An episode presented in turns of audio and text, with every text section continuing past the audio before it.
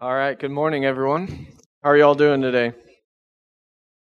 So, you may have noticed that we haven't been in a sermon series for a while. We've just been kind of floating for the past few weeks. Um, so, we wrapped up our Mark series probably a month ago, and we've had some really neat sermons since then on our Written on Our Hearts series. We've had Teen Sunday last week. Um, but don't fear, this week we're starting a brand new sermon series. Um, so, as our Mark series was wrapping up, our pastoral team was talking about what we might want to do next for a sermon series. And we were talking about just some of the basics of Christian faith, Christian maturity, hitting on some just essential essentials of if you want to be a disciple, uh, you need to do these things. And so Melissa came up with this great idea for a sermon series title that I initially heard as "Throw Up." Um, but I was like, throw up? That's a, a weird uh, series. She actually said grow up, um, but I'm going to save the throw up series in my back pocket for later on. So, yeah, this series is called Grow Up. And so we're just going to spend the next six weeks after this focusing on a variety of things that we consider essential for Christian maturity. You want to follow Jesus, you simply have to grow up in these different areas. And so this week, I just want to kind of spend this sermon kind of laying a foundation for the idea of growing up in Christian maturity in, in general. Why is it important? Why do we even care about growing up?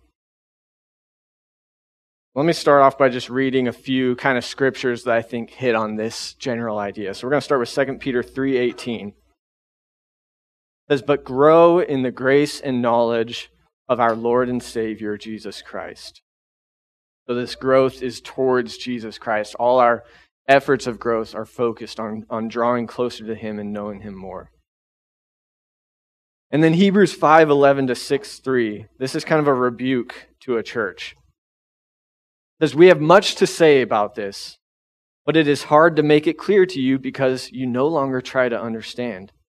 In fact, though by this time you ought to be teachers, you need someone to teach you the elementary truths of God's Word all over again.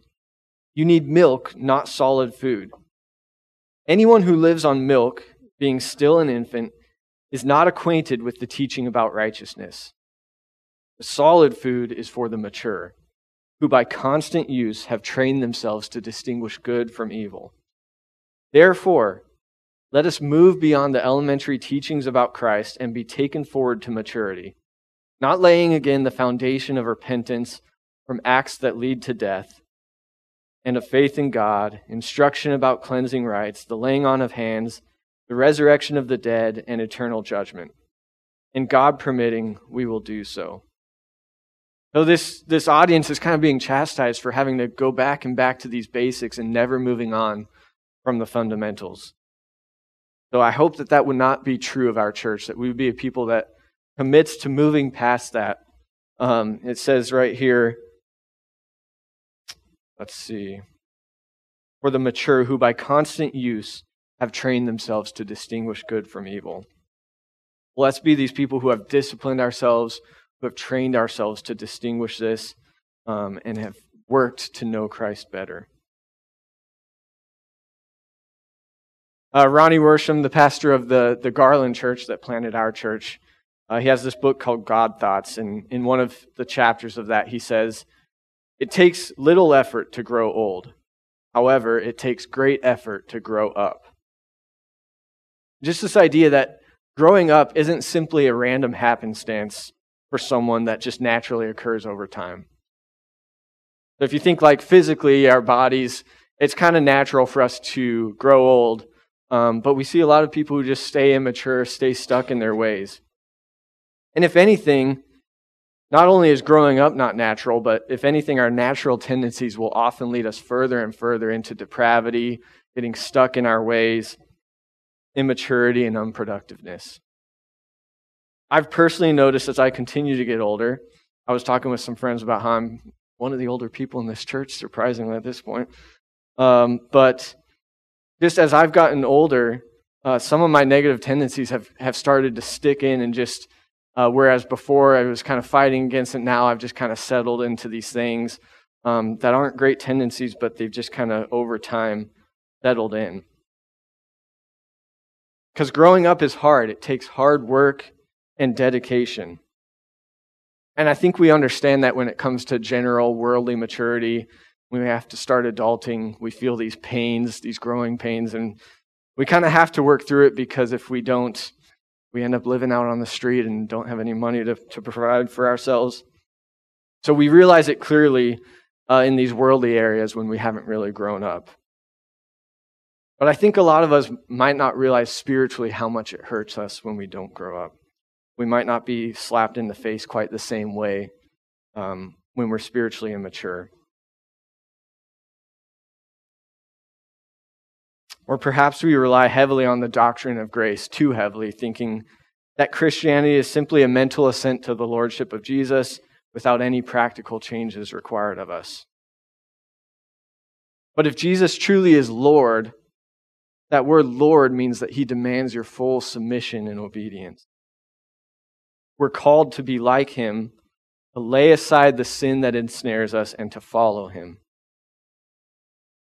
But yeah, scripture's full of examples of people who didn't seem to care about growing up. The, the New Testament writers are constantly talking to these churches about how they have to move past these, these simple basics of Christianity that they're stuck on. So I, I say that we deeply misunderstand God's grace if we think that it's simply this sheen that covers over the dark and twisted interior of our hearts. Like we have our, our dark hearts, but we got this nice layer outside that covers it up, so we're good. God's grace isn't meant to simply ignore or forget our sins. His grace is meant to change us into the kinds of people who are fit to live in his kingdom. One of my favorite passages in Scripture is Titus 2 11 through 14. It says, For the grace of God has appeared that offers salvation to all people. It teaches us to say no to ungodliness and worldly passions, and to live self controlled, upright, and godly lives in this present age, while we wait for the blessed hope, the appearing of the glory of our great God and Savior, Jesus Christ, who gave himself for us to redeem us from all wickedness and to purify for himself a people that are his very own, eager to do what is good. So it says this grace teaches us to say no to ungodliness and worldly passions. So his grace doesn't just forgive our sins, but it teaches us how to move out of those, to change our actions, and to change our ways. And thank God that he does that for us. So now let's talk about why should I even care about growing up or spiritual maturity in general. I want to try and cast a vision for why this is something we should be excited about, why this is something we should take seriously. Because growing is hard growing up is hard work. It requires dying to ourselves. And so if we don't have a clear goal in mind, a clear vision, we're going to give up pretty quickly as soon as it starts to get hard. C.S. Lewis, one of his most well known books is called Mere Christianity. Um, and there's a chapter at the end titled Nice People, Nice People or New Men. It's been years since I actually read this book, but for some reason, just that chapter title and what he talks about has stuck with me most clearly out of that book. And he talks about this idea um, that supposedly, if Christianity is legitimate, you might think that all Christians should somehow be better, nicer people than all of non Christians. But then he goes on to expose how absurd this notion is. People are complex. When you look at a person, there's been so much that's shaped their character and who they are today, whether that's biological things, family upbringing, sociological, economic conditioning, and so on. I don't want to go too much more in depth on this because Melissa's a sociologist, and I'll probably say something wrong here. So but there's a lot that goes into making us who we are, building our character. And so, in Lewis's argument, who's to say that maybe this rude Christian lady that you encounter isn't a far better and nicer person than she would be without Christ in her life? You can't go comparing her to this nice non Christian guy you know who maybe had everything kind of handed to him, had a good environment growing up. And then C.S. Lewis takes a step further and he says, Where'd we also get the notion that Christ's main agenda for us was to make us nice people? Certainly, it's true that God values all the qualities that we might think of when we think of the phrase nice person, and He wants to produce those things in us. But I don't think that's His primary agenda. There's plenty of people who don't know Christ who are perfectly nice. Their lives are in order, they treat other people with respect, do the best they can. But if we're not careful, we can turn Christianity into just some sort of self help religion. If we want to clean up our act, make our lives better, have a good social circle, we turn to the church. Let's look at what Christianity was about for Paul. He describes himself before he came to know Christ as faultless in regards to righteousness based on the law. Listen to what he says in Philippians 3 4 through 6. If someone else thinks they have reasons to put confidence in the flesh, I have more. Circumcised on the eighth day, of the people of Israel, of the tribe of Benjamin, a Hebrew of Hebrews, in regard to the law, a Pharisee, as for zeal, persecuting the church, as for righteousness based on the law, faultless. He's got all these credentials, all these things going for him, faultless based on the law. But now listen to how he follows up on this passage. And I'm sorry because I feel like I add this passage every time I preach a sermon, but I think it's so crucial. Talks about the core motivations of the follower of Christ. As I read this next passage, listen closely to Paul's language. What is this all about, according to him? What really matters in life if it's not all those things he just listed? So, reading on verse 7 Whatever were gains to me, I now consider loss for the sake of Christ. What is more, I consider everything a loss because of the surpassing worth of knowing Christ Jesus my Lord, for whose sake I have lost all things. I consider them garbage, that I may gain Christ and be found in him, not having a righteousness of my own that comes from the law, but that which is through faith in Christ, the righteousness that comes from God on the basis of faith I want to know Christ. Yes, know the power of his resurrection and participation in his sufferings, becoming like him in his death, and so somehow attaining to the resurrection from the dead. Not that I have already obtained all this or have already arrived at my goal, but I press on to take hold of that for which Christ Jesus took hold of me. Brothers and sisters, I do not consider myself yet to have taken hold of it. But one thing I do, forgetting what is behind and straining toward what is ahead, I press on toward the goal to win the prize for which God has called me heavenward in Christ Jesus. So Paul has completely lost sight of himself, and that includes working towards being a good, nice, respectable person. It's no longer about that. In a way, that's the complete antithesis of the Christian mindset. Because it's still so self absorbed even if it results in some noble qualities, the mindset starts from this backwards position of self actualization as the ultimate goal in life. Paul considers all this garbage, he says, and that's a nice word compared to what he actually used. The word he used is more similar to excrement. For Paul and for any follower of Christ, the goal is Christ. To know Christ and to participate in the divine nature. So I'd encourage each of us to think about how our own dreams and ambitions in life line up with this goal. Could you say that for yourself? Could you read these words of Paul and insert yourself into that? I'm talking to myself here too, because that's pretty convicting for me when I think about all the things I aspire to, all the things I dream about. Um, it's a lot of things outside of Christ, I think, that consume a lot of my ambitions and goals. So, As we talk about growing up throughout this sermon series, let's keep that goal of knowing Christ, participating in his nature, clearly in mind. Let's make sure we lay the foundation right before we start the hard work. If you're trying to grow up because you're desperate for self actualization, you're building this house out of straw. But if you've come to the very end of yourself and realized that Christ is the only thing in life that's worth living for, the only thing worth having, then you're in the right place. C.S. Lewis talks about how nice men are in the most danger. because, in a way, they've got everything together and might be deceived into thinking that they don't really need Christ. It's the poor, the lowly, the vile people who realize their desperate need for God. And it's those people you see that flocked during his time here on earth.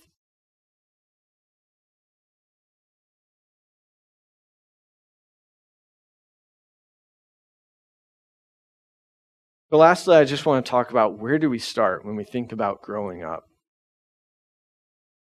I think we have to start, first of all, like uh, we talked about, with the foundation of our core motivations. But then from there, I think there's a few things that each of us can work to develop, which will really help us on this journey to grow up. I got three things here. The first is to make space for God. So, do you go throughout your days without ever thinking of God, ever saying a word of prayer? This isn't a good thing. If we want to grow up, we have to be in constant communion with God and the Holy Spirit, letting Him teach us as we go throughout our days. Submitting every thought, every action, every word to God's gentle rebuke and correction. When we find ourselves getting stressed, getting angry, we have to go to God, submit to His Spirit, and have that filter in our lives, in our hearts, um, bringing everything before God. So I'd encourage you, if this is not true at all of you, that you'd find ways to develop touch points with God throughout your day, to remind yourself of what's most important, what all your work is for. Maybe there's some routine you already have in place where you could add a simple prayer as part of that. Maybe while you're driving to work or brushing your teeth. But we have to remember as we're striving to grow that it's God's Spirit who causes this growth. It's only through God's renewing of our hearts that we, we can even grow and become like Him. And so we have to make room to let Him do that in us. Think of that song we sing says, I will make room for you to do whatever you want to. Make space for God in your life. The sec- second thing we need to do is to establish deep spiritual friendships. You need mentors and friends in your life who are committed to your spiritual maturity, who will call you to be more like Christ. Proverbs 27 17 says, As iron sharpens iron, so one person sharpens another. So take a second and think about your closest friendships. Do your friends do this for you? Do they sharpen you, call you to maturity? If you were to ask your friends, How can I grow to be more like Christ? what would their response be? Would they look at you like you're crazy? Would they tell you that there's nothing that they can think of? Which means either they don't know you very well or they're lying to your face. We're called to minister to one another. That means bearing with one another's weaknesses, constantly responding to another, one another with gentleness and grace, but it also means boldly calling each other out on sin. There's this story in Galatians that Paul tells about Peter. Um, let me just read it because uh, this is a pretty interesting story. So it's uh, Galatians 2 11 to 14, and he's calling Peter Cephas. he says, When Cephas came to Antioch, I opposed him to his face because he stood condemned. For before certain men came from James, he used to eat with the Gentiles. But when they arrived, he began to draw back and separate himself from the Gentiles because he was afraid of those who belonged to the circumcision group. The other Jews joined him in his hypocrisy, so that by their hypocrisy, even Barnabas was led astray. When I saw that they were not acting in line with the truth of the gospel, I said to Cephas in front of them all, You are a Jew, yet you live like a Gentile and not like a Jew. How is it then that you force Gentiles to follow Jewish customs? So Paul calls Peter out he even writes about it in the Bible, and so now it's preserved for all history. Um, but yeah, he's committed to the gospel, and he sees this thing that's happening that's not only hurting Peter, but it's causing other people to be dragged into that, and it's hurting their ministry of the gospel. We have to be committed when we see these things that are hurting our friends, that are hurting the message of the gospel, that we have to call those out in one another and then the last thing, if we want to be people who are growing up, who are prepared to grow up, is you have to be humble. This is so essential. You have to develop these traits of humility, teachability, malleability, it'll be nearly impossible to grow up in any way in your life if you dig in your heels, get defensive every time someone brings something up to you, if you refuse to learn from God or others. Psalm 25, 8 through 9 says, Good and upright is the Lord. Therefore, he instructs sinners in his ways. He guides the humble in what is right and teaches them his way. He guides the humble in what is right. Another verse says, God opposes the proud but gives grace to the humble. So examine yourself in this. When you're faced with areas where you need to grow, whether it's from Scripture and, and the Spirit teaching you or from Christian friends telling you, how do you respond? Are you belligerent? Or do you brood over it? Do you beat yourself up? Or do you humbly accept this call to grow and change your ways? I know for me, the, the beating myself up is a, is a constant one. And it can be easy to think of that as humility, but really, that's just another form of pride. Um, where I hear, hear these areas I'm weak, and instead of committing to change it, I just kind of get sad and mopey, um, feel sorry for myself. We can't do any of these things. We have to humbly accept these calls to grow up. We have to pray about it, seek God, and then be willing to change our ways. When I think of examples of this in Scripture, one person that comes to mind is David, King David. I guess that's the only David in the Bible. Um, he did some pretty terrible things in his lifetime. Probably the most extreme being committing adultery with Bathsheba and then conspiring to murder her husband to try and get away with it. And yet, somehow, for some reason, he's considered a man after God's own heart and one of the greatest kings of Israel. How is this? I think it comes down to his posture before God. He did so many terrible, bad things. He went his own way plenty of times, just like all the other kings. But when he was corrected, when he was called to repentance, rather than dig in his heels and reject the correction, he humbly accepted it. When Samuel came and told him that he was under this condemnation because of what he had done with Bathsheba, he responded by saying, I have sinned against the Lord. He acknowledged it and he was ready to change.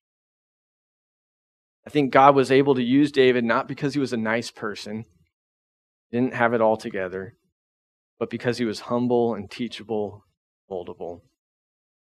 Peter's another great example. We heard that story of Paul correcting him. I'm sure you have many stories that come to mind of Peter Probably all of them are him screwing up in some way or another.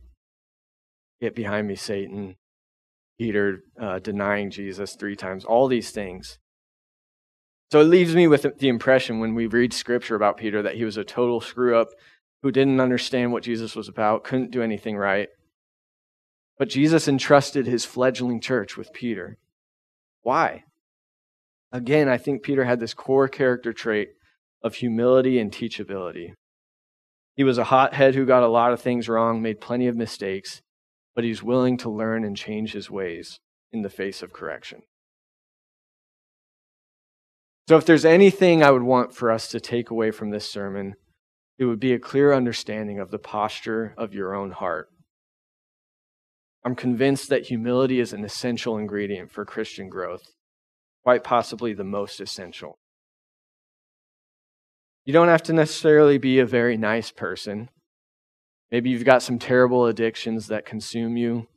Maybe you've got a nasty anger problem, mental issues that overwhelm you. But if you're humble and willing to sit at Jesus' feet and learn from him, God can work with that wherever you're at. And I want to make another quick note that I hit on earlier. As we think about the topic of growing up, Let's not get confused and think that maturity is a work that we initiate, that we're responsible for, that we get credit for, or that it's a way to earn God's grace. It's only by the grace of God that our dead hearts can beat again. And it's only by the working of His Spirit in our hearts that we can be transformed into the image of Christ. So it's our job to believe in Jesus and then to submit to His Lordship, submit to the working of His Spirit, submit to other Christians who are reflecting God to us. and then let God do his transforming work in our hearts. Every person in here who wants to follow Christ has to commit to being a lifelong disciple, a learner, who's ready to sit at Jesus' feet and hear what he has to say. And we have to commit to one another to helping each other grow and mature in the grace and knowledge of God. I'm going to say a prayer, and the worship team can come up for the next song. God, I ask that you would help us as we go on this journey of talking about growing up and spiritual maturity. I ask that you would put our hearts in the right place as we think about that, and that all our efforts will be with the goal of knowing Christ. We thank you, Lord, uh, for your spirit that you've given us, for grace. We ask that we would live in a way that is pleasing to you. In Jesus' name. All right, so the worship team is going to play a song I asked them to play called Shape My Heart. Um, this is one of my favorites. And what I'd like for us to do is just kind of have a silent response to this sermon and what I've talked about as, as they play this song. So you can worship along with this song, pray, ask God to shape your heart. Um, try and get in this humble posture before God. Maybe think about the ways in your life that things that are kind of, kind of blocking this spiritual growth and talk to God about that. Um, and then maybe at the end of the song, we can do one last chorus where everyone sings together with the worship team.